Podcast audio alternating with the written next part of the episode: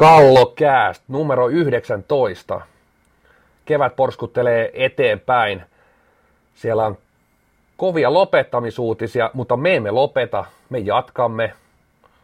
Täällä pöntössä jälleen Gamesaverin tiloissa höyryöviin latteen edessä on Pastori Siltanen ja meikäläinen eli ylijohtava Lötjönen. Porinaa riittänyt, vai mitä Joella? Kyllä, tervehdys vaan kuulijoille. Ja tosiaan nyt on vilkas kevät meneillään. Et nyt on tapahtunut ihan hyviä asioita, asioita näissä sarjoissa ja salibändi on kiinnostanut ja on virinnyt keskustelua eri, erilaisista jutuista ja se on hieno homma. Nyt kun vielä muistan, niin tämmöinen pieni pahoittelu viime jaksosta, että jonkin verran tullut palautetta, että ääni ei ihan toiminut tai meidän tuo ääni ei kuulunut hyvin, tai Tom Sandelin ääni ei kuulunut hyvin siinä jaksossa, niin pahoittelemme tätä tosiaan tätä häiriötä, ja nyt meillä oli tällainen ääniasiantuntija paikalla, niin saadaan todennäköisesti sellaista ääntä, mistä jengi saa selvää vielä ulos täältä. Mutta joo, mennään niihin mennään ensin vähän ajankohtaisiin aiheisiin. Ja tässä on yksi semmoinen juttu, mikä koskee tietenkin sua todella paljon, eli julkaisit tässä joku se aika sitten nämä budjetit, mistä on puhuttu, eli liigajoukkueiden pelaajabudjetit itse asiassa tarkkaan ollaan, ja siitä on seurannut keskustelua, ja siihen on otettu kantaa muun muassa Twitterissä aika paljon, ja tähän liittyy semmoinen pieni kommer-vinkkeli tähän urheilijan vakuutusasiaan, niin kerrosko vähän siitä? Niin, tietysti hienoa, että keskustelu on virinnyt. virinnyt ja toki otettiin viime jaksossa myös Joo, Sandelin kanssa t- tähän, tähän näihin pelaajabudjetteihin kiinni ja nyt tosiaan aika mielenkiintoinen tosiaan, että suurin piirtein viikko tämän jälkeen, tämän jälkeen kun julkaisin tämän, niin sinne on liikaseurojen toimistolle räpsähtänyt sähköposti. Tällä kertaa ei pale, paleltunut kirjekyyhky, vaan ihan oikea sähköposti, jossa sitten on pyydetty tällaista, nyt kun muistaisi nämä viralliset nimet, tämmöinen ilmoitusvelvollisuus. Eli, eli liitolle pitäisi ilmoittaa pelaajista, jotka tienaavat yli, olikohan se summa nyt 11 000 jotain. Kyllä. 11 000 jotain, eli jos sen verran urheilijapalkkaa nauttii, niin tästä pitäisi tulla ilmoitus, ilmoitus liitolle. Ja liitto ei koskaan ikinä ole saanut ainoatakaan ilmoitusta, ainakaan ennen tätä sähköpostia. Ja siitä tietysti ihan mielenkiintoista keskustelua, etenkin tästä, tästä virinnyt nyt viime aikoina, muuten budjeteista, toki suuruuksista ja näistä niin on ollut, ollut paljon keskustelua, mutta nimenomaan oikeastaan tästä ilmoitusvelvollisuudesta, koska kyllähän tuon, tuon suuruisia summia on maksettu jo voisiko sanoa iät ja ajat. Toki tässä tullaan siihen, että kierretäänkö se jossain paikoissa, että sitä urheilija palkkaa, maksetaan ne alle se 11 000 ja sitten loput ylimenevät on kulukorvauksia ja matkakorvauksia ja niin. pimulia ja putkikassirahaa ja kaiken näköistä. Joo, en tiedä, en tiedä. Nämä budjetit ja muutenkin palkkaiset salibändissä on pidetty aika sillain varjoissa, että ei niistä sillä suoraan ole ollut yleensä mitään tietoa tarjolla. Että tämä, minkä julkaisit, oli sillä ihan hyvin silmiä avaava monelle varmaan, että missä mennään. Ja sekään nyt tietenkään mikään ihan täysin eksaktio, että sehän oli arvio, arvio näistä Totta kai. pelaajabudjeteista. Mutta, tota... mutta itse asiassa sitten mulla on aika ajankohtainen tieto sitten siitä, että näitä vakuutettuja pelaajia tulee tänä vuonna olemaan. Joo. Eli kyllä tässä tässä nyt ei nyt syytetä tällä kertaa ketään, ettei siellä tulla herkkänä sitten taas linjoja pitkin, niin varmasti seuroissa on ollut epätietoisuutta tästä ja liitostakaan ei ole sitten osattu tiedottaa tästä asiasta, niin, niin tämä oli ennen se suurin syy, miksi niitä, niitä pelaajia siellä koskaan ole ollut. Niin, tässä on varmaan monta monessa, mutta ei siitä se enempää. Toki jos haluaa tätä kommentoida, niin voi sitten – meille suoraan vaikka Twitterissä tai sitten meidän keskustelussa jatkaa tätä keskustelua, jos on jotain lisätietoja asiaan esittää. Ja tota, sitten tosiaan näistä lopettamisuutisista. Mennään ensin, ensin tuonne Espooseen, siis viime viikolla, viikolle Espooseen, eli tuolla Espoossa oli Oilers happepeli ja neljäs puolivälierä, jonka Oilers sitten voitti ja jatkoi välieriin, niin siellä sitten Petri Kauko ilmoitti lopettavansa uransa ja hienojen seremonien jälkeen, tietenkin pelin jälkeen nähtiin siis hienoja seremonioita, kun oli hänen viimeinen pelinsä. Myös Jaska Kunelius ilmoitti lopettavansa ja lopetti siis myös. Ja Mika Kohosen lopettamisaikeet jäivät vielä auki. Ei, en usko, että hän on lopettamassa. Tästä on puhuttu aikaisemminkin. Ei näytä siltä, siltä että, että ura loppuisi, mutta missä se jatkuu ja miten, niin sitä, sitä on vaikea sanoa, koska hän, hän ei varmaan itsekään sitä vielä tiedä tässä vaiheessa. No tota, vähän kaukosta. Tunnet itsekin pelimiehen varmaan omalta uralta, kun olet pelannut samaan aikaan liigassa. Minkälaisia mietteitä Petri Kaukosta? No, hieno, hieno pelimies, tietysti niin kuin todella profiloitunut happea-pelaaja ihan tietystä syistä, että koko, koko ura siellä, siellä ja valtava määrä liikaotteluita. Että on, on tietysti semmoinen olo, kun seuraavan kerran näkee happea askissa, että onko toi sama, sama ryhmä edes, koska Petri Kaukoa siellä ei ole, ole ja mitä siellä oli, yli 500. 500 liikaa. 552. Kyllä, ja kaikki tosiaan happeen paidassa. Ja, ja toki, toki niin kuin, tietysti sillä tavalla niin kuin hyvin pa- paikallinen. Liikalle, liikalle semmoinen ikoni, koskaanhan hän ei noussut sitten oikeastaan semmoiseksi supertähdeksi, että maajoukkuessa tai jossain leireillä mielestäni kokeiluja, mutta se, se on niin aika hieno toisaalta, että otetaan tämmöinen Petri Kauko-tyyppinen, 5500 liikaottelua, hänellä on kolme maaottelua, eli käytännössä ei koskaan ollut tason pelaaja. Mm. Voidaan, voidaan varmaan näin, näin todeta, että, että, että jos pelaat 5500 peliä käytännössä maajoukkueessa olet kerran käynyt pyörähtämässä jollain, jossain tuplamaaottelussa, niin tämä on mun mielestä aika hienoa sillä tavalla, että sä, oot, sä pystyt tekemään todella kovan uran. Hienoa, että hän sai sitten myös sinne palkintokaappiin jotain, jotain rihkamaa, rihkamaa ja tietysti myöskin se kirkkaimman eli SM Kullan ja, ja kyllähän niin kuin Jaska Kuneliukseen voidaan liittää aika paljon samoja sanoja, että et, et, et kyllä hänkin nyt niin kuin Saarijärven mies on niin kuin hyvin, hyvin niin kuin leimautunut.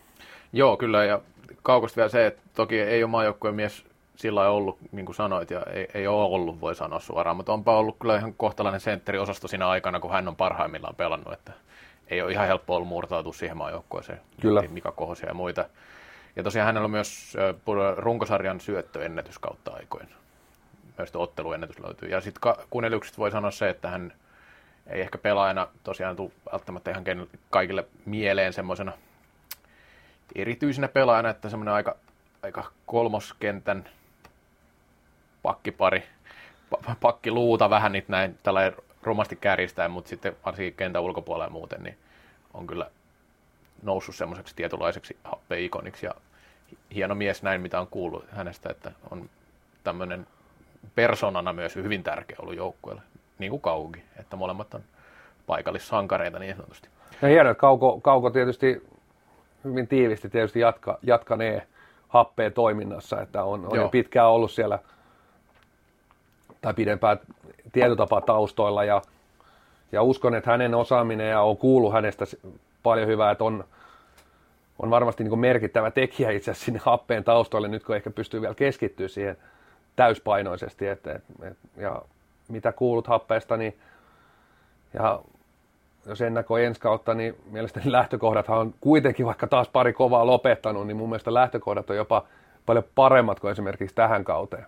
Joo, siellä on hankintoja jo julkistettu ja nyt juuri nuoren kaverin tuolta O2, taisi olla Matti Minkkinen nimeltään. Ja tietysti Peter Kotilaisen jatko on jo mun mielestä merkittävä, että viime kesä tietysti oli aika, aikamoista siirtosaagaa. Joo, joo, ja just Iiro Lankinen erinomainen hankinta, mutta siihen voidaan palata vielä vähän tähän Lankiseen liittyen, liittyen tähän puolivälierä-sarjaan, mutta tota niin, ei siinä tuosta aiheesta enempää tarkistan vielä tämän nimen, oliko se Matti Minkkinen? Kyllä, Matti Minkkinen, 16-vuotias pelaaja, on siis on heidän tuoreen hankinta. Mutta tota, sitten valmentajapuolelta tämmöinen mielenkiintoinen tieto, eli Mika Ahonen päättää uransa, tai päättää, hei, hän, hän ei välttämättä siis päätä uraansa, mutta nyt päättyy eräviikingeissä ura ainakin, ja sitten on nyt vähän aukeet, mitä tapahtuu. tapahtuu. Mitä itse luulet, jatkuuko valmennusura? Niin, kyllähän tietotapaa Et ei toi väärin ollut sanottua, että päättyy, koska hän oikeastaan niin kuin ilmaisi jo puolivälierä-ottelun jälkeen ja sosiaalisessa mediassakin ilmoitti, että saattaa olla tässä valmennusura. Hmm. Mutta mä luulen, että tässä hetkessä, tässä pettymyksessä, niin mulla on vähän sellainen kutina, että se ei ole kuitenkaan ehkä semmoinen A, lopullinen ja ei ole ehkä semmoinen ajatus, että sitä on pitkään harkittu, vaan se on ehkä tällainen niin kuin lyhyemmän ajan päätös ja ehkä sieltä sitten on niin kuin helpompi itsekin kumota se ja täytyy sanoa, että toivon, että se kumoutuu, että kyllä, kyllä niin kuin valmentajana varmasti olisi annettavaa ja, ja toisaalta varmasti tekisi tietynlainen taukokin hyvää, hyvää siitä ja rakentaa vähän niin kuin omaakin näkemystä uudestaan ja miettiä, että mitä haluaa ja näin poispäin. Että tietysti iso, iso, iso valmentaja sillä, että jos ylivoimaisesti voi sanoa melkein jopa niin kuin menestyneitä Kyllä. salipädiliikan valmentaja, että ei, ei, ei tuollaisia merittejä oikeastaan niin kuin pääse kovinkaan lähelle yksikään, yksikään muu valmentaja salibändiliigassa. Että varmasti niin kuin ottajia on, mutta jos sitten taas miettii tällä hetkellä liikajoukkueiden tilannetta, ehkä niin Ahosen sellaista profiilia, niin välttämättä ainakaan tällä hetkellä ei löydy itselleni semmoista niin kuin yhtymäkohtaa, että tuonne hän voisi mennä juuri nyt. Kyllä. Se on ihan totta. Ja nythän eräviikingit me nauhoitetaan tässä keskiviikko-iltapäivänä, niin parinkymmenen minuutin päästä julkaisee uuden päävalmentajansa. Haluatko preikata sen tässä, vaikka tämä julkaistaankin huomenna, niin se on jo vanha uutinen. No, mulla on sellainen tieto, että valmentaja olisi Bengt Lodenius. Miten hänen taustoistaan nyt sanoi, että tietysti aika tuntematon, niin etenkin vähän niin kuin isommalle, laajemmalle yleisölle, että pitkä oli SSV Viikinkin organisaatiossa junioreita valmentanut, erä, eräakatemiassa valmentanut, nyt viimeisin ollut Las, Laspin kakkosvalmentaja. Että, ja se, se, on ihan selkeä tietysti erä Vikingiltä semmoinen linjaveto, että ehkä nyt lähdetään, nyt ne puheet, fuusion jälkeiset puheet sitten Real Madridista ja Barcelonasta on hetkeksi haudattu, se uho on haudattu.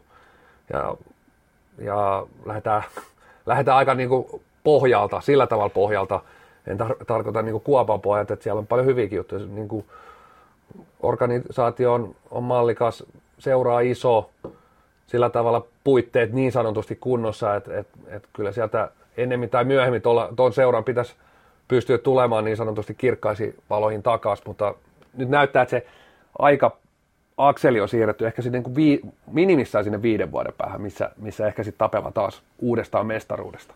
Kyllä. Ja tämä Lodenius ainakin minu, minunkin tietoni, että se on se uusi päävalmentaja, niin eiköhän se pidä paikkansa. Jos on joku muu, niin sitten se on kyllä yllätys. Yllätys aika laajaltakin. Mutta se oli hyvin sanottu. Eräviikingit lähtee rakentamaan varmaan hiu, hyvin eri tavalla. Mutta mennään eteenpäin ja mennään näihin vähän puoliväliä-sarjoihin vielä, koska se, niitä nyt ei ole ehditty sillä puimaa, että miten siellä, miten siellä kävi ja miten, miten meni. Kaikki ovat nyt päättyneet ja aloitetaan ensin tuosta TPS KRPstä, jossa se, joka ratkaisi viimeiseksi, eli nyt eilen tiistaina TPS otti sen neljännen voiton, sekin oli tiukka matsi 4-3. Kolme, ja siinähän oli myös niin kulisseissa ja kentän ulkopuolella kaikenlaista vääntöä ja kääntöä, ja siinä KRP lähti aika vahvastikin hämmentämään muun muassa näillä kurinpitoasioilla. Okei, täytyy myöntää, että tämä kurinpitokeissi, niin he olivat kyllä myös vahvasti sitä mieltä, että se meni väärin se päätös, että ei, ei ollut vaan sitä, että valittamisen vuoksi valitettiin, vaan he olivat selkeästi vähän käärmeissään siitä päätöksestä. Mä en itse osaa sanoa, mun mielestä se oli vähän siinä ja siinä, ainakin se, niin se kaksi peliä pelikielto siitä, niin se oli aika vahinkotilanne kumminkin mun silmään. Mä en tiedä sitten, että miten, miten nä, ilmeisesti näissä on tullut joku, joku sen Twitterissä nosti tässä on Mika Virtanen, että tämä on tarkennettu just tässä ennen pudotuspelejä. Tätä, tästä Marko Salmelakin itse asiassa puhui, että se on otettu nyt erityistarkkailuun, niin tämä oli mun mielestä aika, no, ehkä se oli vähän kova tuomio, mutta joo. Niin, no, siis sanotaan näin, että kyllä tuollaisia tilanteet tulee aika paljon ja joskus voi jopa mm. selvitä ilman jäähyäkin. Kyllä. Jäähyäkin ja toki siellä oli taustalla tämä kivilehdon tilanne, oli ehkä Juhiksen tilanne pykälän pari selvempi, kovempi, millä, millä nimikkeellä nyt haluaa käyttääkään, niin, mutta sanotaan näin, että mun, mielestä tuntui siinäkin kaksi peliä aika kovalta, mm. kovalta tuomiolta, ja tästä puhumattakaan. Mm, kyllä. Mutta niin, tosiaan se oli valituslautakunta, joka tämän kaksi peliä sitten lätkäsi lopulta, eli kurinpito ei antanut siitä mitään lisärangaistuksia, ja nämä nyt on, no ikävä kyllä voi sanoa, että se on vähän, tai ikävä kyllä, tai vähän kaksipiippusta. Se on aika linjas siihen, että näistä tulee eri ratkaisuja. Katsoo, siellä katsoo useampi ihminen sitten valituslautakunta tilannetta, mutta se taisi mennä se päätös ihan 3-0, että siellä kaikki katsoivat, että se on kahden pelin arvone. Ilmeisesti tässä haluttiin vetää just yhtäläisyyksiä siihen Juhiksen tilanteeseen. En niitä ihan kaikkia perusteluita valitettavasti lukenut. Mutta tota, jo, joka tapauksessa, niin jos tämä on nyt sitten linja, niin toivottavasti se pitää. Et, et se, että et, joo, no valituslautakunta on sitä varten, että sinne voi valittaa noista kurinpidon tilanteista. Että sinänsä ihan hyvä, jos siellä tulee jotain to, tollaista. No, jos puhutaan vähän pelillistä jutuista, eli TPSlle me arvioitiin, että heillä on sentteriongelma esimerkiksi ennen tätä sarjaa, niin sitten kumminkin, niin, kumminkin niin aika hyvin se, tai se osaston, niin, en tiedä oliko se ongelma ennen sarjaa, mutta siis totta kai Janne Hoikkasen poissa vaikutti siihen tilanteeseen. Mutta sieltä nyt sitten löysi Olli Kinnunen pelas mun mielestä erinomaisesti siinä ykkösen keskellä. Ja sitten nyt Jaakko Hautamäki kakkosessakin onnistunut hyvin. Miltä se sun mielestä näytti? Että silloinhan me puhuttiin tästä Hoikkasen poissaolosta, että se tulee ratkaisee vielä aika paljonkin, mutta miten sä näet? Niin, siis ehdottomasti siis niin kuin otettiin oikeastaan, tai otin kiinni ja otettiinkin kiinni siihen, että lähtökohtahan kuitenkin oli se, että vaikka Hoikkanen on pois, niin mielestäni vähemmän kysymysmerkkejä oli mm, TPS kyllä. perässä kuin, kuin sitten Nokian perässä. Ja tietysti niin kuin TPS siinä mielessä, että Hoikkanenkin tuli aika myöhään siihen, löydettiin siihen sentterin paikalle ja se oli oikeastaan niin kuin tilanne, että vihdoin joukkue sai toimivan ykköskentän. Mutta ehkä se ehkä siinä tapahtui sellainen tilanne, että kuitenkin se ykköskenttä, se kentällinen muuten alkoi toimia niin hyvin, että sitten, sitten siinä oli, nyt oli se helppo siirtyä siihen. Kyllä. Siirtyä ja tietysti otettiin Mikko Hautaniemi, nostettiin silloin esiin, että, että on vielä potentiaalia parantaa. No mitäs kaveri on tehnyt? 7 plus 5. Kyllä. Näihin kuuteen pudotuspeliin joukkueen paras maalintekijä, vastannut todellakin siihen huutoon ja on, on just sen tyyppinen pelaaja, joka varmasti näissä pudotuspeleissä, kun tila vähän pienenee ja ehkä, ehkä pelitavallisesti jossain kohtiin mennään vähän suoraviivaisempaa, toimitetaan palloa maalille ja näin poispäin, niin nämä pelithän on niin kuin hänelle, hänelle sitä ominta. Joo, ja tuossa tosiaan Hauta, Hautamäki oli eilen itse asiassa pääkallon haastattelussakin, tai tänään julkaistiin, mutta siis eilisen pelin jälkeen haastattelut, häntä haastateltiin, niin hän on kärsinyt loukkaantumista, että nyt on sitten kunnossa ja on kumminkin semmoinen pelimies tosiaan, jolta voi odottaa, että on monena vuonna osoittanut olevansa hyvä liikapelaaja. Ja nyt sitten on kunnossa, niin kyllä tuossa niin näyttää noin kaksi ekakenttää varsinkin ihan mukavasti onnistu tuossa puolivälierä-sarjassa. Mutta ei siitä kokoonpanosta nyt tarvi ehkä enempää puhua tässä vaiheessa, puhutaan vielä noista välieristä erikseen. Mutta sitten toi KRP, niin Jarmo Härmä sanoi myös haastattelussa, että he joutuvat luopumaan tuosta näätä rokista vähän, koska huomasivat, että TPS on kova vastus ja se hurlum he ei oikein tuottanut tulosta. Ja tuossa niin kun heillä oli kyllä sitä just, että ainakin ensimmäisissä peleissä, mitä näin, niin siellä mentiin vähän sillä ylimalkaisesti ja se ei toiminut. Tuo toimi sitten paremmin, että rupesivat pelaamaan enemmän pallon kanssa tässä niin kuin sarjan loppuun kohden. Oliko se sun mielestä muutenkin niin kuin vähän turha uhkarohkea lähtökohta tuo näätä rokki tähän sarjaan? Vai pitäisikö no, mennä sanotaan, näin, niin? sanotaan näin, että jos katsoo, katsoo koko, koko kautta, mm. niin ehkä luotettiin siihen, siihen näätä rokkiin, että se toisi se toisen mitalin putkeen. Mm. putkeen ja sitten ehkä, ehkä se, että se muutos tehdään näin myöhään. Ehkä sitä pelitapaa ei ole kuitenkaan lähdetty kehittää tarpeeksi siellä. Mielestäni vastustajat oppi Nokian peliä tänä vuonna tosi paljon verrattuna viime vuoteen. Et, et, vaikka niin otan kiinni jälleen siihen, mitä otin jo viimeksi, että ehkä nyt Nokia oli lähempänä omaa suoritustasoaan, mitä se oli viime vuonna. Tai ehkä se menee siihen johonkin väliin, mutta, mm. mutta, mutta sanoisin silti, että se oli lähempänä, lähempänä totuutta tämä kausi kuin viime kausi. Et, et, et se, mielestäni se seuraava, seuraava asia, mitä ja uskon, että Härmä, Härmä tekeekin ja Nokia on pakko miettiä, että se pelitapa aletaan viemään johonkin suuntaan, mm. johonkin muuhunkin suuntaan kuin siihen rokkiin vaan. Mun mielestä se rokki voidaan sitten laittaa tuulettumaan, kun tietotapa on sen aika ja paikka ja pakkotilanne, niin sitten päästetään, päästetään kaverit häkeistään, mutta kyllä tämä kausi osoitti ja tämä sarja osoitti etenkin, että, että Nokia on vähän niin kuin pelattu läpi. Tämä näätärokko on pelattu läpi, läpi ja nyt, nyt on niin joukkueen opeteltava joku pelitapa. Mm. Sanotaan vaikka joku muu pelitapa myöskin ainakin. Joo, ja tämähän vaatii maalivahdilta hirveän paljon myös, kun annetaan pelin virtailla hirveästi, niin sitten se, se osasto ei myöskään tällä kaudella voi ihan suoraan sanoa, että ei onnistunut hirveän hyvin. Hyvin, että sekin, siellä, se...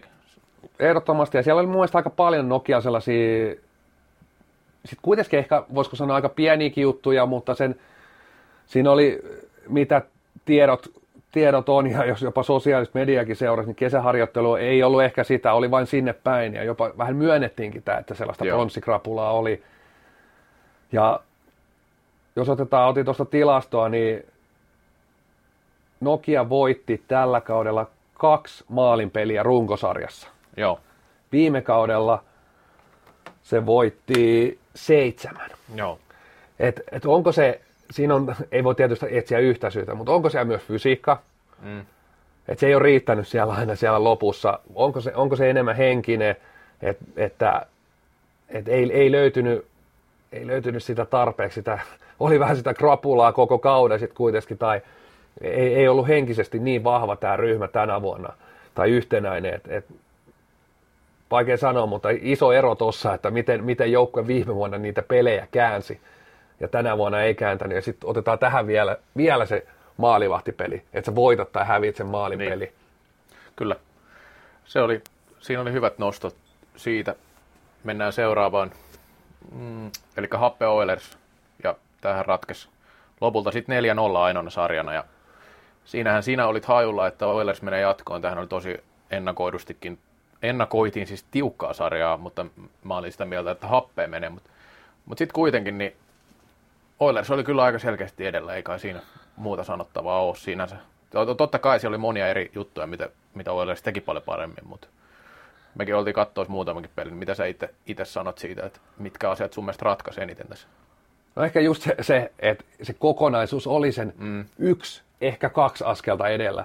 Ei happea paljon ollut perässä. Ei se Sanotaan ollut. näin, että lähes jokaisen ottelun se olisi voinut voittaakin. Mutta jos oltaisiin pelattu kymmenen ottelu, ehkä tämä 4-0 oli mun mielestä vähän ehkä liiottelua, että kyllä, ei happe ollut kyllä. mun mielestäni 4-0 huonompi, mutta jos oltaisiin pelattu kymmenen ottelu, niin kyllä Oilesten sarja olisi, sarja olisi vienyt varmaan sen 7-3, 8-2. Että, että oli, sanotaan näin, että mun mielestä happe ei ollut missään nimessä huono. Että et se 4-0 on aika, aika tyly, tyly lukema tässä, että et, et Oilers Oilers niin kuin nousi sille tasolle, mitä, mitä tuolta ryhmältä voi myöskin odottaa. Happella, mä en niin löydä oikeastaan happeet semmoista niin yhtä asiaa, että he kaatui nyt tähän. Niin. Vaan nimenomaan, että se, se kokonaisuus oli vähän joka, oli erikoistilanne pelaamisessa jäljessä, maalivahti pelaamisessa jäljessä, ehkä niin puolustajien semmoinen pallollinen peli on yksi semmoinen akilleen kantapää siellä, siellä sit tietyissä peleissä nämä tähdet kotilaisen johdolla onnistuivat, mutta sitten oli pelejä, joissa he, he tota noin, epäonnistuivat. Että he ei oikeastaan missään pelissä se koko paketti ei onnistunut. Et siellä löytyy aina vähän niin kuin se huono, heikko lenkki. Että et, et jos ei se ollut se ykköskenttä, niin sitten joku kakkonen tai kolmonen, kolmonen epäonnistui, tai maalivahtipeli. Maalivahtipelikin oli jossain pelissä taas ihan timanttista. Oliko Espoossa muistaakseni toinen peli, niin Laakso oli, voisiko sanoa, ilmiömäinen ja antoi todellakin mahdollisuuden voittaa, mutta sitten kokonaisuuden neljäsottelussa, niin Happe hävisi maalivahtipeli. Joo, ja mulla on tässä muutamakin no itse asiassa mä voisin liittää nyt tässä kolme ottelusarjaa yhteen, kun otit ton pallollispakit, niin, niin vähän sillä lailla, että missä tuli eroa. Mun mielestä kaikissa näissä, myös SPV Ervin otan tähän näistä jo mainituista. Jos toi puolustajan pallollinen peli oli näissä niin kuin, mun mielestä aika selkeästi sillä, joka meni jatkoon näissä sarjoissa. Ja varsinkin, niin kuin, no Erviin nyt ei menty vielä, mutta siinä se vielä korostui, kun oli korkea prässi. Se tarvisi olla todella hyvällä tasolla. Sitten puhutaan tästä niin kuin, happeesta vielä se, että okei, niin oot ihan oikeasti, ei siinä niin kuin yksittäistä syytä. Mutta sitten se, että eihän se, kun he eivät saaneet sitä pallollista hallintaa oikein missään vaiheessa, niin tuli ongelmia just siinä vaiheessa, kun, kun peli, no he, he olivat häviöllä, niin sitten siinä ei ollut oikein mitään, ja heillä ei ollut oikein semmoistakaan, että olisivat voineet prässätä Oilersilta palloa pois. Oilers pelasi niin, niin todella hyvin sen pallon kanssa, tosi huolellisesti koko ajan. Ja sitten taas happea, kun ne menetti palloa, niin sitten Oilers ranko niistä paikoista aika hyvällä prosentilla. Ja kyllä niin kuin, totta kai mä väittäisin, että Oilersilla kumminkin enemmän on myös sitä yksilötaitoa, tai siis ei se edes mikään väite, kyllä se taitaa pitää ihan paikkansa. paikkansa ja tuossa niin kuin, sit happeella tuli sitä, että kun hommat ei lähtenyt ihan lutviutumaan, niin sitten siellä tuli vähän semmoista puskemista ja yliyrittämistä ja nämä on tietenkin seurauksia vaan näistä kaikista isommista jutuista, että ei se, ei se ole, ei se ole niin kuin ollut tietenkään tarkoituksenmukaista, mutta se, että näin vaan kävi. kävi ja sitten se näytti välillä vähän siltä, että Oilers vie niin pässiä narusta, vaikka se ei niin kuin välttämättä niissä itse matseissa ollut ihan näinkään. Joo, ehdottomasti, että siis happe on kuitenkin se, se on hienolla tapaa joukkoja, missä aika paljon siedetään sitä taiteellisuutta ja vapautta. Mm. Toki Lehto on mielestäni vähän piilotetusti ehkä, ehkä tuonut sinne tosi hyviä juttuja. Mun mm. mielestä joukkueella on edelleen niin kuin hyvät lähtökohdat, kuten tuli jo tuossa Kauko- ja Kuneliuksen yhteydessä. Mun mielestä siellä on hyvät lähtökohdat tulevaisuuteen. Et siinä on niin kuin rakennettu myös, että et siellä siedetään erilaisuutta, mutta siinä on tullut selkeätä pelitapaa. Siitähän kertoo kaikki runkosarja mm. ö, maaliero. Mm. Nähtiin ehkä tasalaatuisempi happea kuin moneen moneen vuoteen. Oli tosi niin, tällä kaudella. Et niin, ne romahdukset oli kuitenkin paljon maltillisempia kuin joskus aikanaan, vaikka saattoi olla laadullisesti paljon kovempi ryhmä. ryhmä että et, et siellä on mun mielestä menty oikeaan suuntaan, mutta sitten ehkä just pudotuspeleissä se oli Oilersin hyvyyttä myös, että se rytke ja se, mm. se flow millä happea paljon elää, niin se ei oikein lähtenyt missään vaiheessa liekkiin. Ja heti niissä ekoisotteluissa, kun vähän, vähän varsinkin sitä tähtikaartia kotilaisen johdolla pystytettiin sammuttaa ja saatiin heidät aika ahtaalle, vaikka kotilainen toki teho, teho, tehoja teki jälleen ihan kiitettävästi, niin kyllähän aika, aika sillä tavalla ahtaalle ja pimentoon jäi tässä sarjassa, että et, et se sitten tietyllä tapaa söi älyttömästi sitä happeen peliä ja sitä flow-tilaa.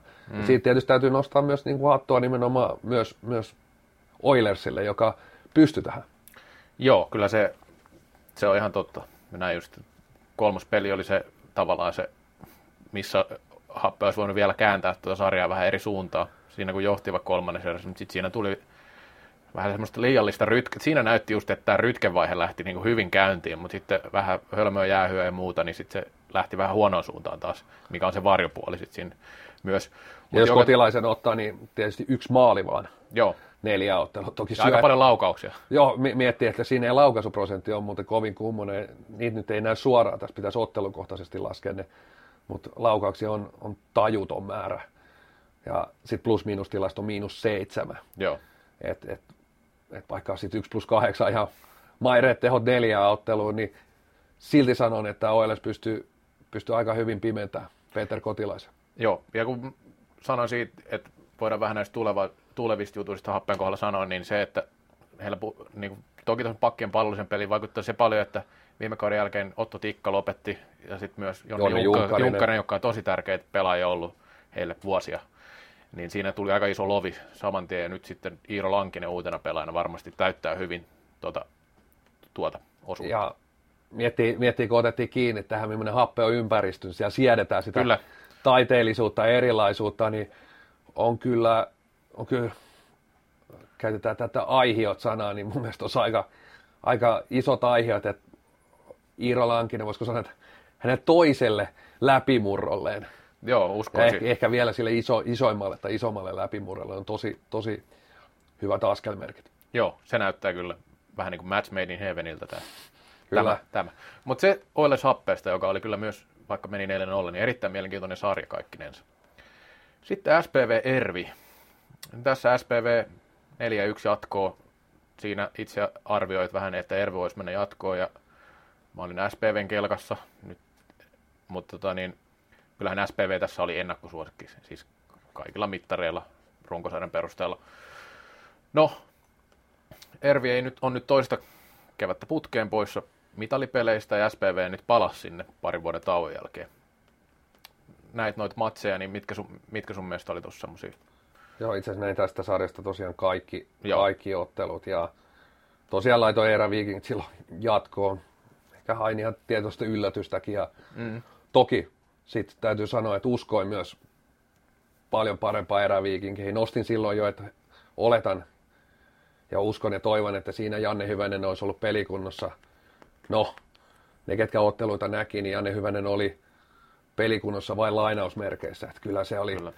se oli 20 prosenttia oikeasti Janne Hyvösestä korkeintaan ja oikeastaan hän, hän avausotteluiden jälkeen tippui penkkimieheksi. Että varmasti ei paikatkaan ollut kunnossa, mutta ei ollut myöskään niin kuin mies siinä kunnossa, että et, et hänen peliälynsä olisi varmasti riittänyt jotain muuta, muunlaisessa pelitemmossa, muunlaista vastustajaa vastaan. Kyllä. Että, mutta tuossa SPVn pyörämyrsky, kun ajoi yli, niin siinä heitettiin kyllä Janne, Janne niin sanotusti susille, että ei ole jalkakunnossa, ei ole pelit, pelitatsia, niin se oli aikaisesti tosi pahan näköistä. Moni muukin oli pulassa, mutta hänen tietään ja mihin hän pystyy, niin ei, oli niin kuin varjo entisestään. entisestä ja tietoni mukaan menee keväällä nyt polvileikkaukseen. Joo, kyllä. Mutta, mutta siis kokonaisuutena eräviikinkin kuitenkin sit yksi kauden suurimpia pettymyksiä. Et, et kyllä laskeskelin tuossa, että pudotuspelit plus runkosarja, niin voittiko joukkojen viimeisestä 16 ottelusta neljä. Joo. Neljä ja oikeastaan se hyvä jakso oli siellä joulukuussa. Muuten kausi ei oikeastaan missään vaiheessa lähtenyt semmoiseen lentoon eikä liekkiin. liekkiin ja kyllä se koko et ei, se, ei se pelitapa oli hyvin tuttu Mika Ahosta.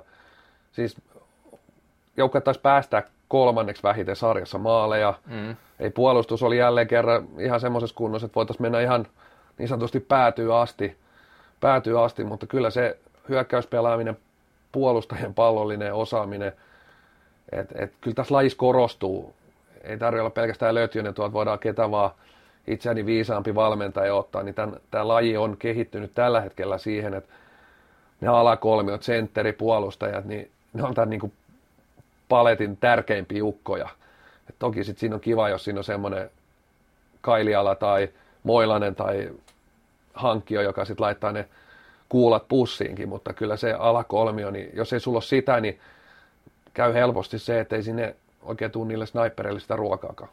Joo, niin kuin vähän tuossa puhuttiin jo siitä justiin pakkien pallollisesta pelaamista ja nostin sen vähän näissä kaikissa kolmessa sarjassa esille, että se oli paremmalla tolalla näillä, jotka meni jatkoon, niin tästä voi vielä sanoa, sanoa just, että tässähän se korostuu erityisesti tässä sarjassa, että SPV toi prässi edelleenkin niin todella, todella hyvin toimi tuossa sarjassa.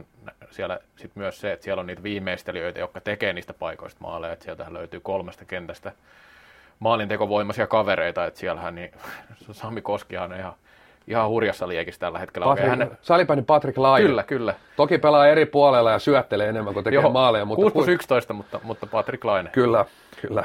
niin oli kyllä, täytyy sanoa, että, että oli, oli ehkä niin kuin yksi, yksi ihan Salipädin historian kovimpia otsikoita. otsikoita että Sami Koskeen verrataan Patrick Laineeseen. Ei se tainnut kyllä otsikko olla, mutta joka tapauksessa. Niin No joo, ei silloin väliin, mutta se kumminkin tuotiin siinä aika vahvasti esille, että se oli vähän niin kuin kärkenä sinne jutussa.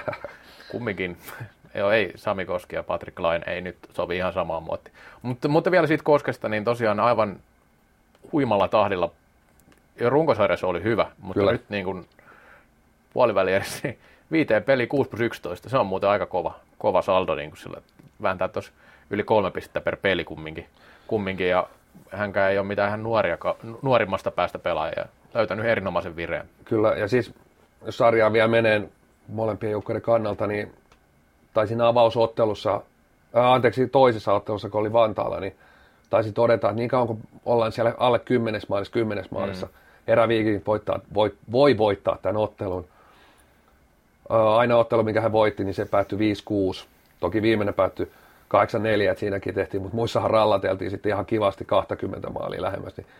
Niin, ja oikeastaan ei eräviikingit 4-1 voitot, se ei ollut missään vaiheessa lähelläkään voittaa tota sarjaa. Edes toi, toi vierasvoitto, niin se oli Santos Tramperilta, joka oli mielestäni tämän sarjan paras eräviikinkien pelaaja, niin oli ihan ilmiömäinen ja se eka erä olisi voinut olla jo SPVlle niin kuin monella maalilla. Siinä tietotapaa sitten eräviikin teki niistä myös omista paikoista. Että kyllä siinä niin kuin viimeistelyssä olti, olti, oli iso ero. Joka ottelussa eräviikin sai tietotapaa tarpeeksi myös paikkoja sillä tavalla, että he olisivat pystyneet pe- pysyä siinä pelissä mukana. Mutta kyllä koko kautta, eräviikingin kautta, niin leimaa sellainen, että on vaikea hakea jo sellaisia, ketkä olisi niin onnistunut tosi hyvin. Mm. Otettiin jo Hyvönenkin oikeastaan joukkueen hankinnat. Teemu Metsälä, Perttu Puska, Janne Hyvönen. Heistä yksi on pudotuspeleissä enää mukana kunnossa, kunnossa 20 prosentin ehkä pelikunnossa. Kyllä. Sitten jos otetaan ihan, ihan tätä niin pelaajakaartia, niin ei sieltä, no joku voi nostaa joku puoliso, oikein Markus Salmi, yhdessä pelissä hattutemppu, hieno homma, pelasi hyvin siinä ottelussa, mutta koko kauden, jos mittaa, katsotaan koko pudotuspelejä, niin se oli yhden ottelun nykäisy. Jonathan Lindholm, joo, ehkä. Kaudella oli hyviä hetkiä, mutta sitten sit taas painuttiin sinne, mm. sinne Unhol, Unholaan, että en löydä niin kuin oikeastaan eräviikennistä ainoan takaan pelaajaa, joka tällä kaudella olisi pelannut hyvän, kiitettävän kauden. Joo, tuosta Salmesta pitää kumminkin se nostaa, että hän on nyt vasta 18-vuotias pelaaja. Et sinänsä ei nyt ollut tosiaan mikään läpimurto, eikä voi sanoa, että, mutta kumminkin semmoisia jotain merkkejä, että hän voi olla tulevaisuuden nimi, nimi mutta ei niin kuin tosiaankaan niin kuin sanoa, että voida nostaa miksikään, miksikään tota, niin onnistujaksi. Ja oot ihan oikein, se ei tule itselläkään mieleen. Jäi kyllä tosi valju kuvajoukkueesta koko kauden ajalta. että se on niin kuin ihan täys, täys tota, totuus, että ei, ei siinä pääse, niin kuin, siitä ei pääse mihinkään tällä hetkellä.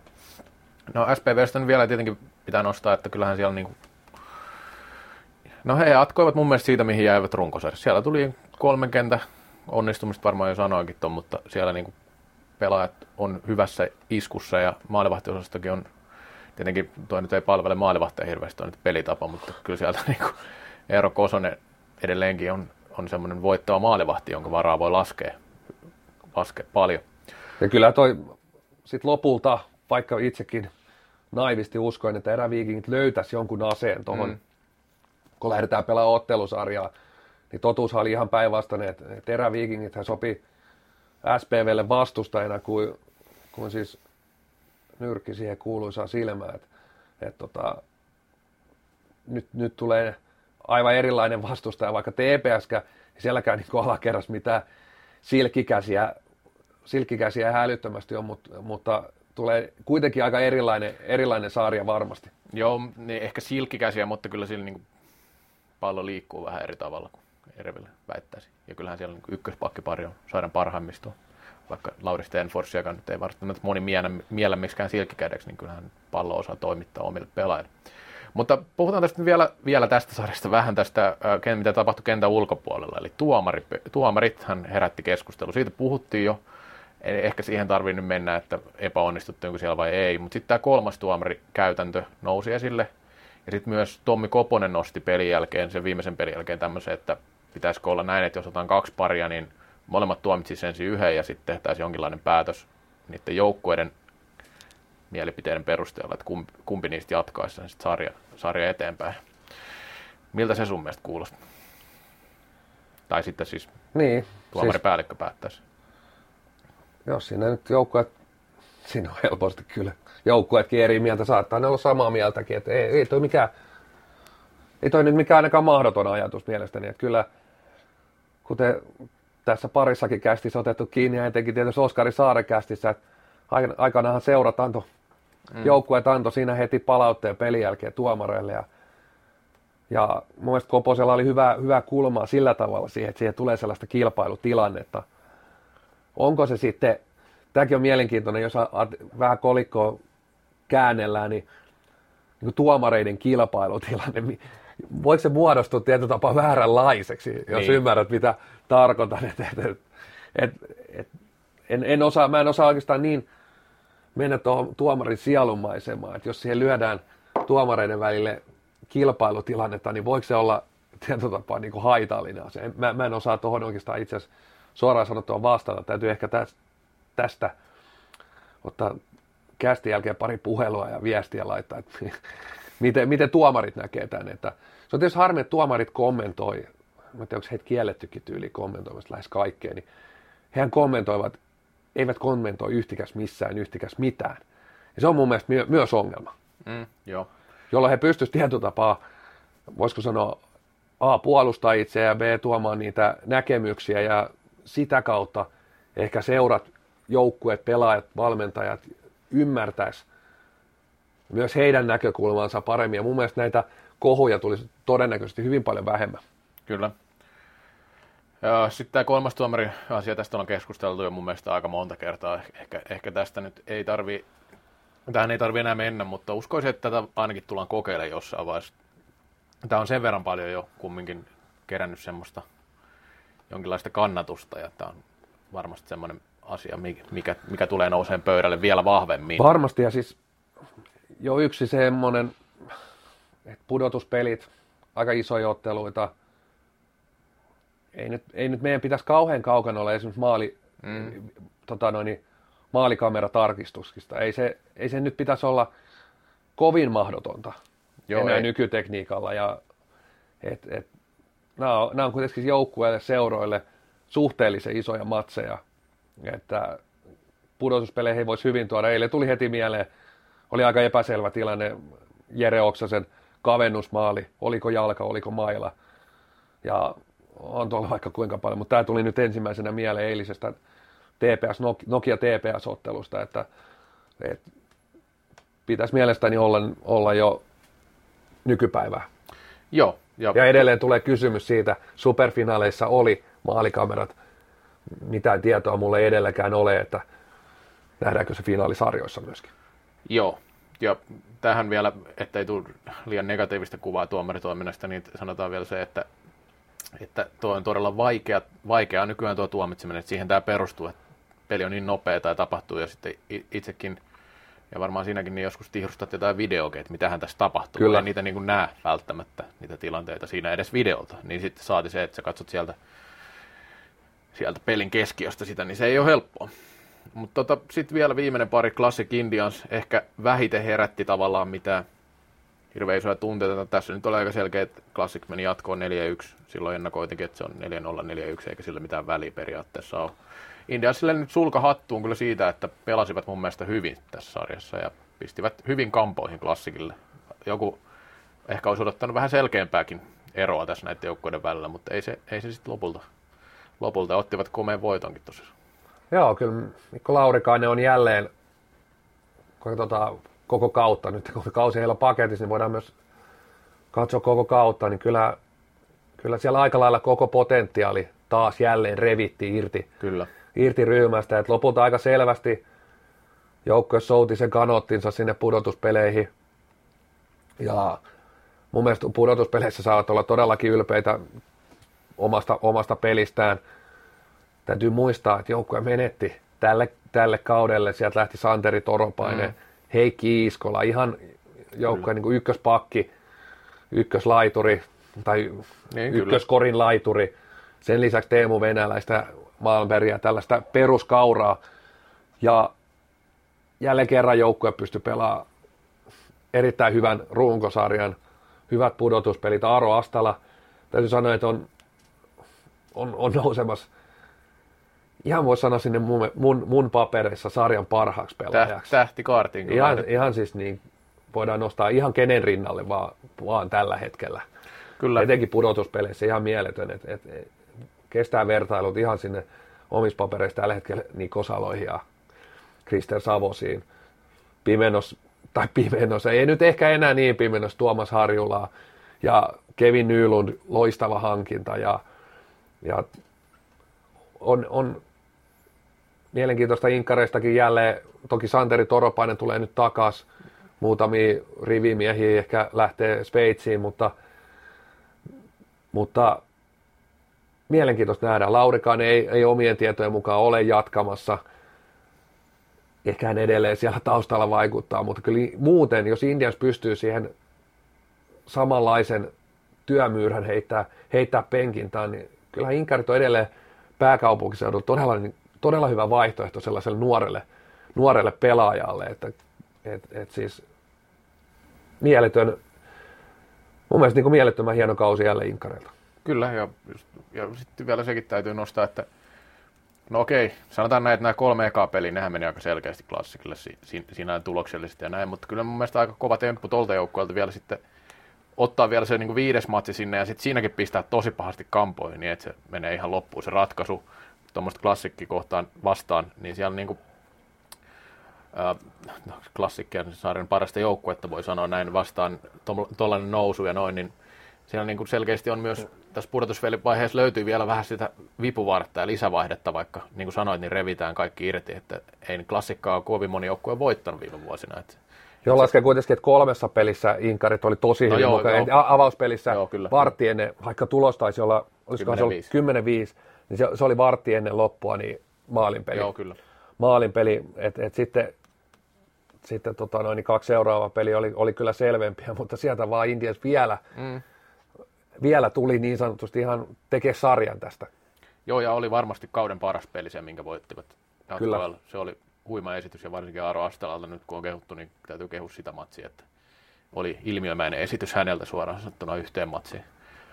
Mutta se, tota, niin, no klassikista nyt, klassik suoritti aika perusvarmasti mun mielestä tässä. Ei, ei jäänyt mitään ihmeellistä jossiteltavaa tuosta sarjasta. Et kyllä, se, kyllä se vaan aika, aika konemaista tekeminen on parhaimmillaan heillä. Että ei siinä ei voi, niinku, ei voi niinku sanoa mitään, ei voi ottaa tietenkään mitään pois heidän voitosta, että ei voi sanoa, että muuta kuin, että ei Indiansilla nyt sinänsä ollut mahdollisuuksia tuossa sarjassa.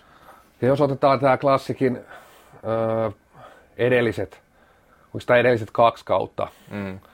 niin ei joukkoja puolivälierissä ollut, ollut kovin kummonen. Ei niin. Toki mennyt 4-0, anteeksi 4-0 ja sitä ennen 4-1 jatkoa silloinkin Indiansia vastaan. Niin ei, ei ole kyllä niin kuin, tosiaan, tosiaan mielestäni mitenkään ihmeellisesti pelannut vielä puolivälierissä.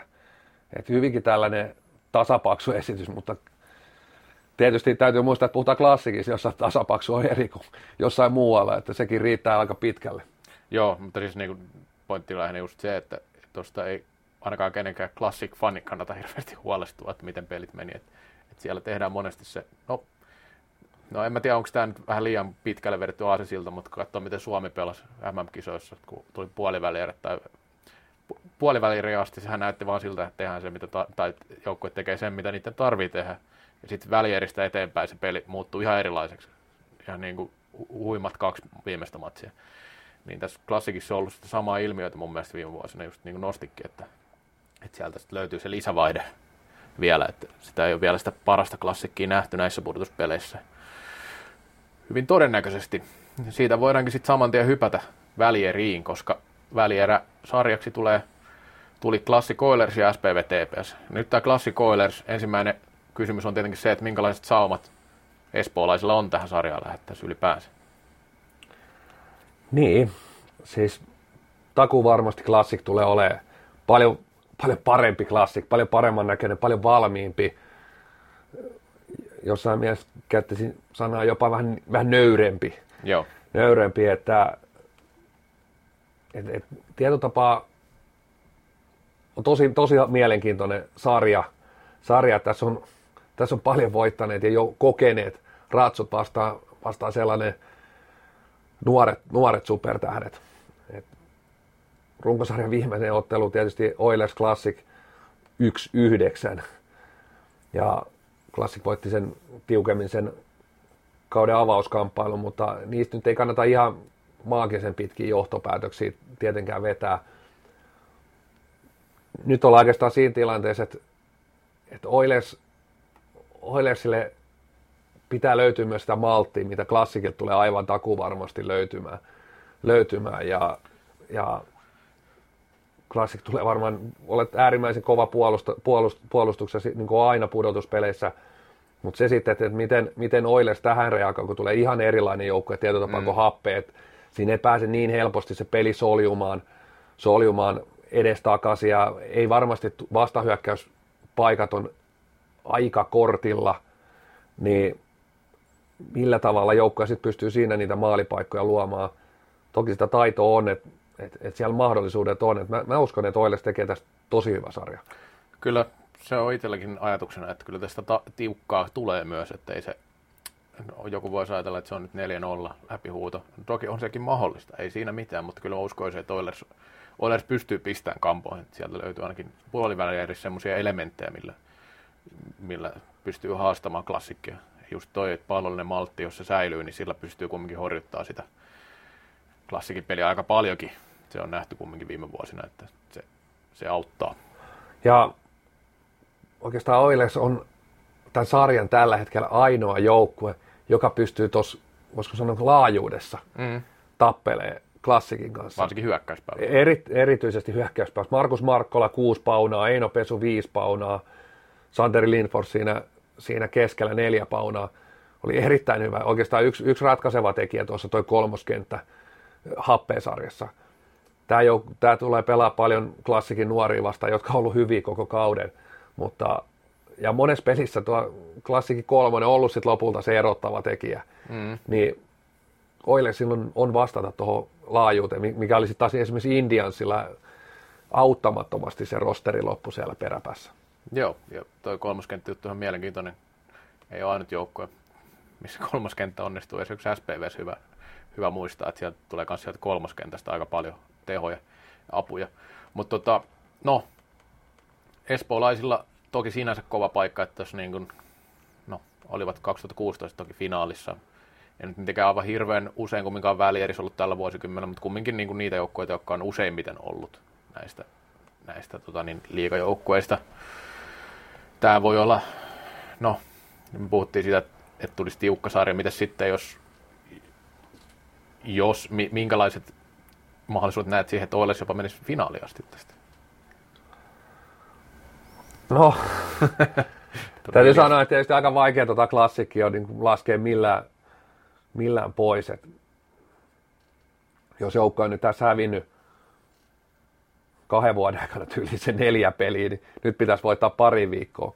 Mm. Neljä. Tietysti näissä on, niin kuin sarjoissa on, että jos, jos sä lähdet, se lähtee tiettyyn suuntaan, niin, niin. miksei, että et sieltä se lähtee nollasta nollasta ja klassikikin pitää voittaa se neljä voittoa, mutta kyllä siihen kyllä se aikamoinen vuori sitten loppupeleissä on, että et miettii sen, että sitä klassikin historiaa tässä, että et, et mihin päivään mennessä, mistä löytyy se viime, kun neljä tappioa, niin tässä on menty aika paljon, saa kääntää kelloa taaksepäin, että neljä tappioa kasassa. Että. Niin ja noita välierätappioita ei ole tosiaan tullut pari vuoteen. Ei olekaan. Että, että, että sinänsä niin välierissä tosi kliinistä Kyllä. suorittamista ollut. ollut. Oilersillahan tietenkin nyt kahdelta viime kaudelta sellainen yksi ainakin hyvä muisto, että voittivat jatkoajalla silloin. Kyllä Sen oli viime kauden ensimmäinen niin. ottelu. No ensimmäisiä ainakin klassi. Vai oliko ollut ensimmäinen kotiottelu to, to, toka, toka peli taisi olla. Taisi olla toka peli, joo. joo. Joka, tapa, joka, tapauksessa oli sillä kaudella ainut joukko, joka voitti Kyllä. Klassi. Että sinänsä niin kuin on tällaista hyvääkin historiaa heillä si, siitä vastustajasta. Mutta viime vuonna puoli, puoli, puolivälierissä oli aika selkeä peli. 4-0 toki mun mielestä Oille siinäkin kyllä pystyi haastamaan klassikkia aika ajoin, mutta – siinä oli kumminkin sitten ero. Että nyt on tietenkin Oilesilla kovempi joukkue kuin viime vuonna. On ehdottomasti ja siis pala vähän siihen, että tuossa puoliväli edes sarjassa näin nimenomaan niitä sitä elementtejä, mitä on kaivannut siihen koko kauden, että, että se joukkue kypsyy, siitä tulee aiku, aikuisjoukkue. Se ei ole enää sellaista omat tehot ja, mm. ja sitten kun peli on ratkennut, aletaan, aletaan niitä pörssejä, pörssejä ensisijaisesti katsoa, eikä välttämättä sitä, mitä siellä taululla on, niin nyt oli todella, todella hyvä, hyvä sarja Oilersilla, tosi vakuuttavaa. Mielestäni maalivahti Kaltiainen otti näissä peleissä harppauksen eteenpäin. Siellä otti moni, moni sellainen, just Eino Pesu hyvä esimerkki, ollut aika, aika pieni kössä roolissa, välillä istunut penkilläkin ja Markkolan kausi otettiin kiinni, että ei ollut niin hyvä, niin siellä on pelaajia, jotka niin otti, otti nimenomaan se askeleen taas tässä pudotuspeleissä harpas, harpas niin eteenpäin. Joo. No, klassikoiden pelaajia voisi nostaa sitten vaikka kuinka kaikista kolmesta kentästä, että siellä tietenkin onnistuu, ja varsinkin toi nyt on kivenkova toi ykkönen, sehän nyt on sanomatta selvää, kun siellä on Sami Juhansson, Emeli Salin ja Niko Salo hyökkäinä, ja sitten pakitkin on Lamminen, Savonen, niin se niin kova ketju ei välttämättä ole missään seuraukkoissa. Tai väittäisin, että ei ole missään seuraukkoissa koko maailmassa tällä hetkellä. Että siinä on ihan, ihan kova nippu, ja siellä näyttäisi puhuttiin Emeli Salinista silloin, niin pudotuspeleistä taas vähän eri tahti mun mielestä pisteissä kuin mitä oli runkosarjassa. On ruvennut löytyy, löytyy ja tosiaan niin Oilersillakin tuo ykkönen on kyllä kova, ei siinä mitään. Siellä tota, Justus Kainulaisen johdolla, niin ei ole helppo pideltävä tuo, tuo kenttä, että siinä myös, myös löytyy osaamista. Joo, ja nyt on tietysti mielenkiintoista nähdä, että, että miten se Oilers on kuitenkin sillä tavalla aika hyökkäysorientoitunut joukko. Mm. Paljon, paljon pelaajia, paljon taitoa, paljon sitä hyökkäyspelitaitoa, niin nyt he kuitenkin happeita vastaan pääsee aika paljon käyttää sitä pelaamaan siellä omalla, voisiko sanoa mukavuusalueella. He sai paljon palloa, happe ei pystynyt, pystynyt sitä pallollista valtaa siinä ottamaan, mutta nyt, nyt tulee aivan, aivan eri tasojoukku, aivan erilainen joukko, mikä, milloin on se maltti ja klassik saattaa väliin pelata, pelata tosi nöyrästi pitkiä pallollisia Kyllä. vaihtoja, vähän sellaisia maajoukkoja-tyyppisiä, niin, niin riittääkö tässä sitten sarjassa klassikin vastaan se Oilesin puolustuspeliosaaminen ja oikeastaan se maltti. Kyllä, se on hyvä pointti. No tosta nyt, jos pitäisi lähteä arvaamaan, niin kyllähän nyt klassik tästä nyt suosikki on ja itsekin arvioin, että finaaliin menee. Voisiko se olla sitten vaikka 4-2 klassikille tämä sarja? Se olisi varmaan aivan realistinen. Ehkä olisi itse heittänyt 4-1. No okei, okay. se on varmaan sitä luokkaa nyt meidän, meidän papereissa. Sitten SPV TPS. Tämä on mielenkiintoinen sarja. Tässä on kaksi sellaista joukkuetta, joita on arvioitu melkein koko kauden, että ne on sitten klassikin kovemmat haasteet. Ja sieltä tulee nyt siis, finaali on, no nosti vähän Twitterissä eilen, tämä kuulosti varmaan vähän tyhmältä, mutta semmoisen jutun, että SPV, hän ei pelannut superfinaalissa kertaakaan, että heidän siitä edellisestä finaalista on nyt neljä vuotta jo aikaa. Ja TPS ei tosi, tosi, tosiaan koskaan pelannut finaalissa, koska ei koskaan aikaisemmin pelannut välierissäkään. Niin tässä on kaksi hyvin erilaista joukkuetta. Mikä, siis myös, myös sen takia vähän hankala arvioida, että miten tästä tulee käymään, koska SPV, kuten tiedetään, pelaa korkealla prässillä ja hyvin hyökkäysorientoituneesti ja sitten TPS tuo puolustuspää on tosi tärkeä juttu. Ja siellä sitten taas on malttia ja vähän erilaista, erilaisia pelaajia ja erilainen pelitapa, niin kuin on sanottu, niin Mikä sun mielestä lähtökohdat tähän sarjaan? No tämä on, tää on niin huikea sarja ihan varmasti. Et, et, pakko ottaa heti ensimmä, ensimmäiseksi niin molempien puitteet. Ja oikeastaan se yleisö, yleisö tulee olemaan, että jos nyt ajatellaan, että Tampereella ainakin puolivälihdissä käynyt muutama sata katsojaa ja Espoossa käy ihan hyvin porukkaa, mutta sanotaan niin, nyt, nyt mennään paikkakunnille, jossa, jossa on sellaista ihan oikeaa, etenkin Seinä on tietysti fanaattistakin yleisöä. Yleisöä tulee, tulee siinäkin mielessä loistavat ottelut. Ja sitten sit tietyllä tapaa tämä pelitapa-asetelma on, on, on tosi, tosi mielenkiintoinen. Et runkosarjassa taisi molemmat, itse asiassa voitti molemmat, kyllä. Toisen voitti jatkoajalla ja toisen sitten kotonaan tuossa helmikuussa 7-3. Joo. Ja kyllä mulla, mun paperissa TPS on suosikki tässä sarjassa. Joo, joku naureskelee seinään, että mä oon taas pudottamassa niitä, mutta todellisuudessa mä näin, että ehkä siinä, ja sanoinkin silloin, että erä, eräviikinkisarjassa SPV on ehdottomasti suosikki. Mutta mun täytyy sanoa, että, että, että varmasti mennään sinne Game 6, jopa Game 7 tässä, tässä sarjassa, mutta jotenkin mä uskon silti, että TPSL on, on se kyky, kyky pitää toi SPV suht maltillisissa maalimäärissä. Tossakin on vähän se elinehto, että kyllä, kyllä se SP, yhteismaalimäärä pitää pysyä siellä kymmenen hujakoilla. Että kyllä toi SPV, niin aina kun me rallatellaan sinne päälle kympin reippaasti, niin kyllä aika isolla prosentilla voittaa, voittaa ottelut. Et Mutta TPS on osoittanut mun mielestä, että sillä on kyky ottaa tietotapaa se pallon hallinta, tempo, tempo, tempon pystyy laskemaan, mitä eräviikingit ei pystynyt laskemaan kuin ihan, ihan ajoittain. Että, että vietiin niin sanotusti SPV pääset hurlumi ja terä pois. Niin SPV on nyt ainut näistä niin sanotusta hurlumhei joukkueista, joka on jatkossa, joka on jatkossa, että heillä tietenkin se korkea prässi on vielä vähän eri kuin noilla muutamalla muulla joukkueella. Jaa, jos tästä pitäisi jatkoa tai finalisti arvioida, niin se onkin hankala. En ole itse asiassa niin kuin, oikeasti melkein hankalimpia, mitä muistan pitkiä aikoihin, että sanoit, että kumpi menee jatkoon. Että jos niin kuin, niin kuin TPS pystyy jossain määrin hapettamaan tätä SPVtä, ja se, niin kuin sanoitkin jo, ja noin runkosarjan matsit, se toinenhan meni maalinteko kilvaksi sitten, se, se oli Kyllä. se yhdistetty kapin matsi, missä sitten Hoikkanen taas ratkaista matsin jatkoajalla. No, niin. Ehkä mä itse olen kumminkin sitä mieltä, että SPV menee tästä finaaliin. Tiukkaa tulee olemaan, mutta, mutta tota niin,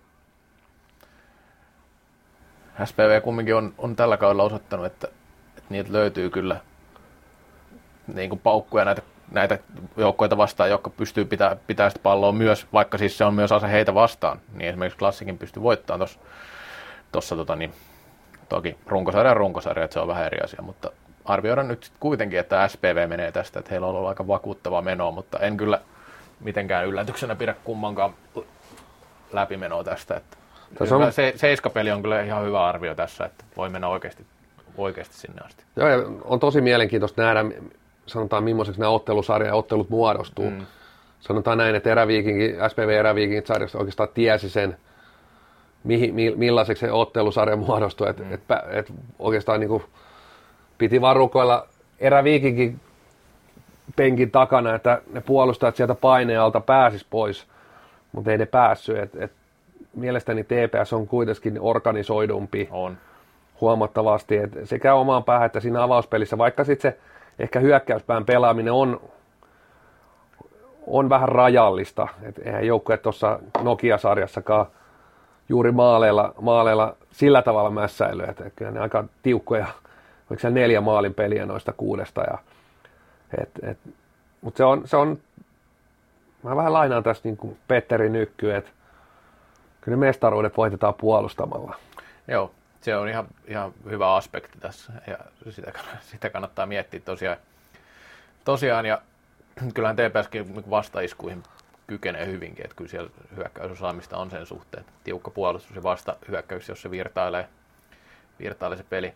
Se sitten, että TPSn, että SPVn tähän materiaaliin, niin se on, se on vaan aika kova, kova ja laaja tällä hetkellä. Et, mm. et, et se, on, se on sitten, että miten, miten TPSn ehkä kolmoskenttä mm. on, on, on semmoinen varmasti yksi, yksi vaankieli niin sanotusti tässä koko sarjassa, että miten, miten he selviytyy SPV kolmoskenttään, joka on niin pudotuspeleissä jatkanut siitä, mihin, mihin runkosarjassa jäi. Että oli, oli tuossa eräviikingit-sarjassakin erittäin hyvä se kolmoskenttä. Että se on varmasti se yksi, yksi sellainen, missä, missä sitten selkeästi itsekin käännän ka, tota, kuppia sinne Seinäjön suuntaan.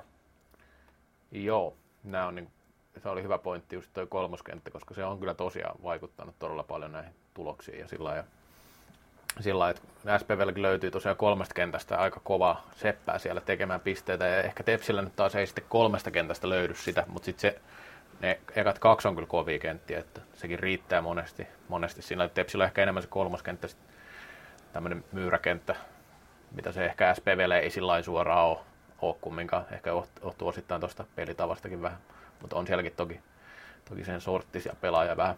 On, mutta jos katsoo esimerkiksi tässä, tota noin, tehotilastoja tässä kuudessa puolivälieräottelussa, niin siellä on Sorri 0 plus 0. No, Ville Martti Laine syttyy aina pudotuspeleissä 2 plus 0.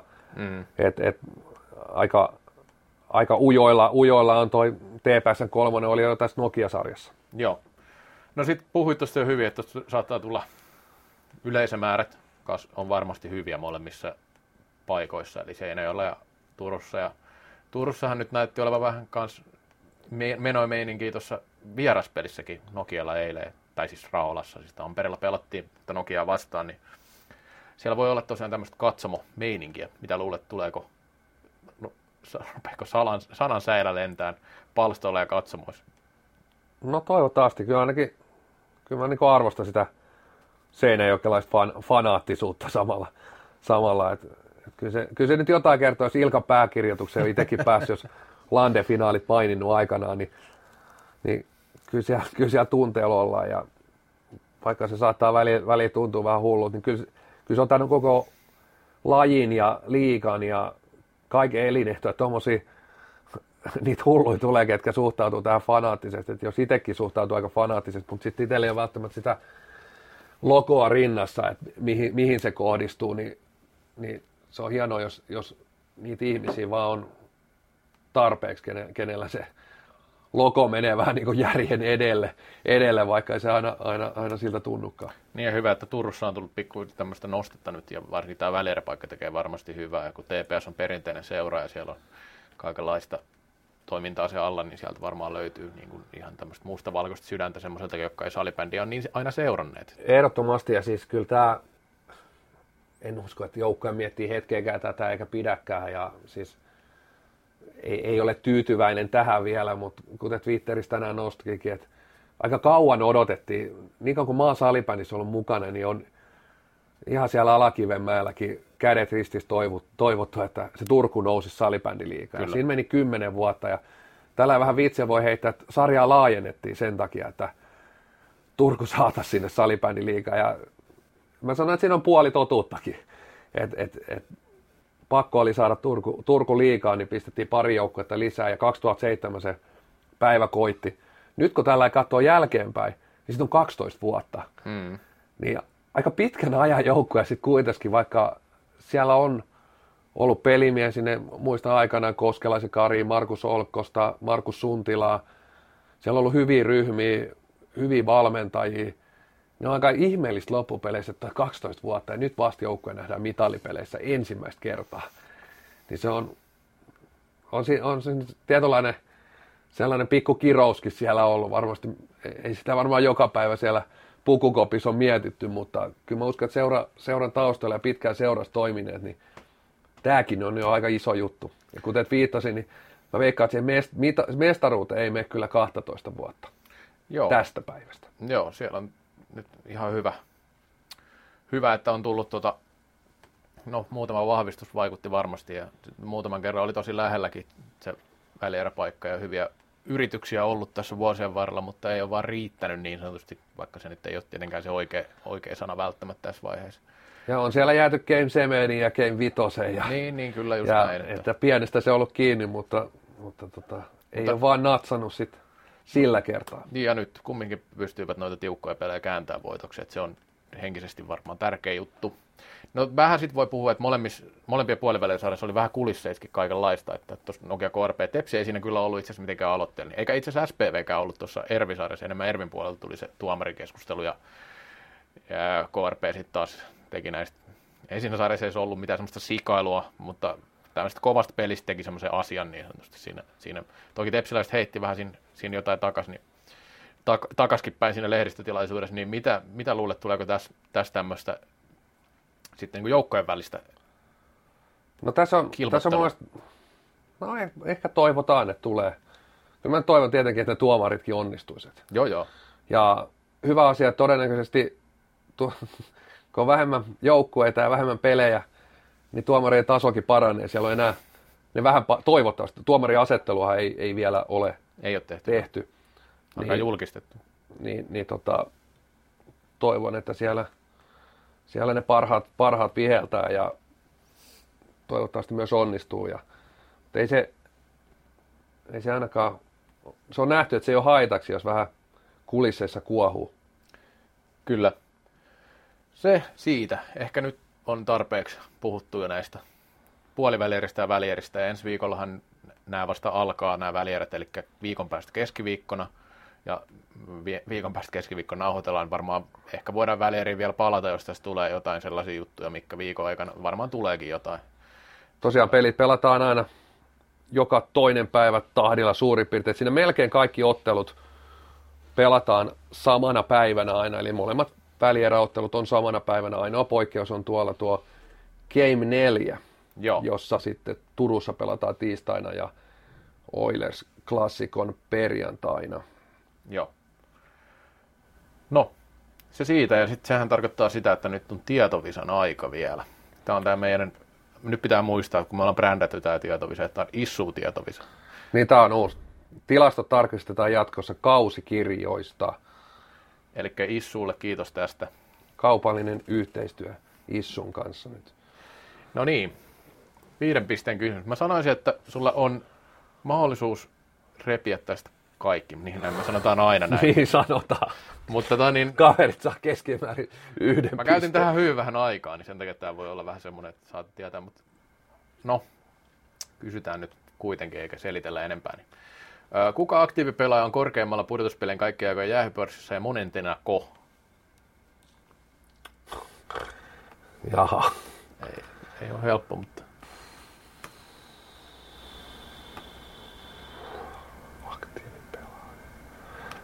Mulla on sellainen muistikuva, kun mä joskus katoin, niin se oli yllättävän vähän ne jäähymäärät sillä tavalla siellä pudotuspeleissä. Ne yhteismäärät. mm,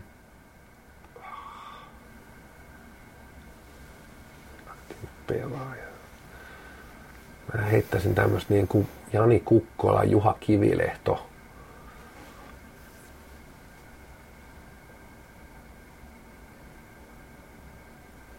Sanon, olisikohan Lauri Kapanen mennyt nyt ihan viisi minuuttia sillä tuskin. Hä- Hänellä on kuitenkin varmaan sit muuten niitä niin piru vähän. Otti siinä sarjassa kivat kympit, mutta sanon, että Ai vielä kuinka moneskin hän on. Juha, Joo, Kivilehto, sanotaan, että kolme. Juha Kivilehto kuudes. Okei, jos olisi tiennyt, voisi olla vaikka kolme ja kaksi nämä pisteet, koska... No, mutta nyt olit kyllä sen verran hakoteilla, että ei sillä ole väliä. Oikein vastaus on Peter Kotilainen. Okei. Okay. 86 jäähyminuuttia 72 pelissä. Se on ihan kova määrä jäähyjä siis, siis tällä. Ja hän on siis ottanut jonkin verran vitosia käsittääkseni näissä aiemmissa, aiempina vuosina. Muun muassa silloin, silloin kun, vai saiko hän siitä sitten jää lopulta punaisen sen Oilers jälkeen nyt ihan varmaksi muista. Mutta joka tapauksessa Peter Kotilainen tosiaan aika kova jäähymäärä hänelle. Noin vähän pelejä kumminkin. Edellä Mikael Järvi, 132 jäähyminuuttia ja sitten vielä ihan ykkösenä Teemu Häkkinen. Joo, sen, sen- olisin muistanut tuon. 71 peliä, 139 minuuttia, että siinä Joo. on istuttu ihan, ihan kunnollisesti niihin. Häkkisen olisin kyllä muistanut. Että, että Joo. Ja Ja si- sitten- siinä mä muistan jotenkin, että Salutskikin on aika siellä piikissä. Ja, On jo viidentenä. Okei. Tuossa, tota, niin voi vielä sanoa, että Tuukka Kiviranta on kymmenentenä aktiivipelaajista, 63 minuuttia. Kivilehto on, 58. on pilannut ennenkin ottelusarjoja kuin pelkästään tämä Ervi-sarjan. Kyllä, ja 106 pudotuspeliottelua. Että kyllä. On ehtinyt pilaa monet ottelusarjat. Niin, pilaa, joo kyllä. Ja Juha Kivilehto 15, 58 minuuttia. Sitten olisi Mika Kohonen 19, 51 minuuttia. Et siinä on kokeneita ja sitten siellä tulee Fitzner ja Kukkola. Itse asiassa Fitzner Kukkola edellä, mikä on vähän yllättävä. Tai itse asiassa on sama, samassa. Jos nuo määrät on vielä semmoisia, että siinä ei tarvitse se yksi kymppi lävähtää, Joo, niin hyppäät aika iloisesti sinne Joo. ylöspäin. No, se oli ehkä sittenkin aika hankala kysymys. Mutta ehkä toi Peter Kotilainen olisi voinut tulla mieleen, kun on viime vuosina ottanut. Öö, milloin viimeksi mestarijoukkueen pelaaja voittanut pudotuspelien pistepörssiin ja kuka oli kyseessä? Sanoisin, että jos tiedät jommankumman, niin saat pisteen. Playerien pistepörssin voittaja. Kiehää aika usein sillä unholaa, kun pudotuspelissä jotenkin pörssiä tulee mun mielestä paljon vähemmän seurattua, tietysti johtuen siitä, että siellä ottelumäärät saattaa olla aika erinäköisiä eri pelaajilla, mutta edellinen mestari ja pistepörssin voittaja. Siis joukkue ja siis pörssivoittaja. Siis pelaaja ja Niin on se mestarijoukkue. pelaaja, niin kyllä nyt siitä se pelaajasta sitten varmaan. Kyllä, kyllä. Seurakin selviää. Ja mikä vuosi oli enemmän se kysymys ja sitten kuka pelaaja. Ja tää, tää menee ihan random. Mä heitän Mikko Kohonen. 15. SPV. Mm, ei, itse asiassa 16 ja Emeli Sali. Okei. Okay. Tämä olisi voinut olla sillä kaksi viimeistä vuotta varmaan suurin piirtein muistakin, kun näistä on puhuttu, niin se oli sitä ennen. Mutta aika, ei se nyt kovin usein ole kumminkaan mennyt siihen mestarille. Jos viime vuosia miettii esimerkiksi. No, mm, no mikä on tällä vuosikymmenellä, tämä on siis pisteen kysymys, mikä on tällä vuosikymmenellä ainoa joukko, joka aina välierin päästessään voittanut mitalli?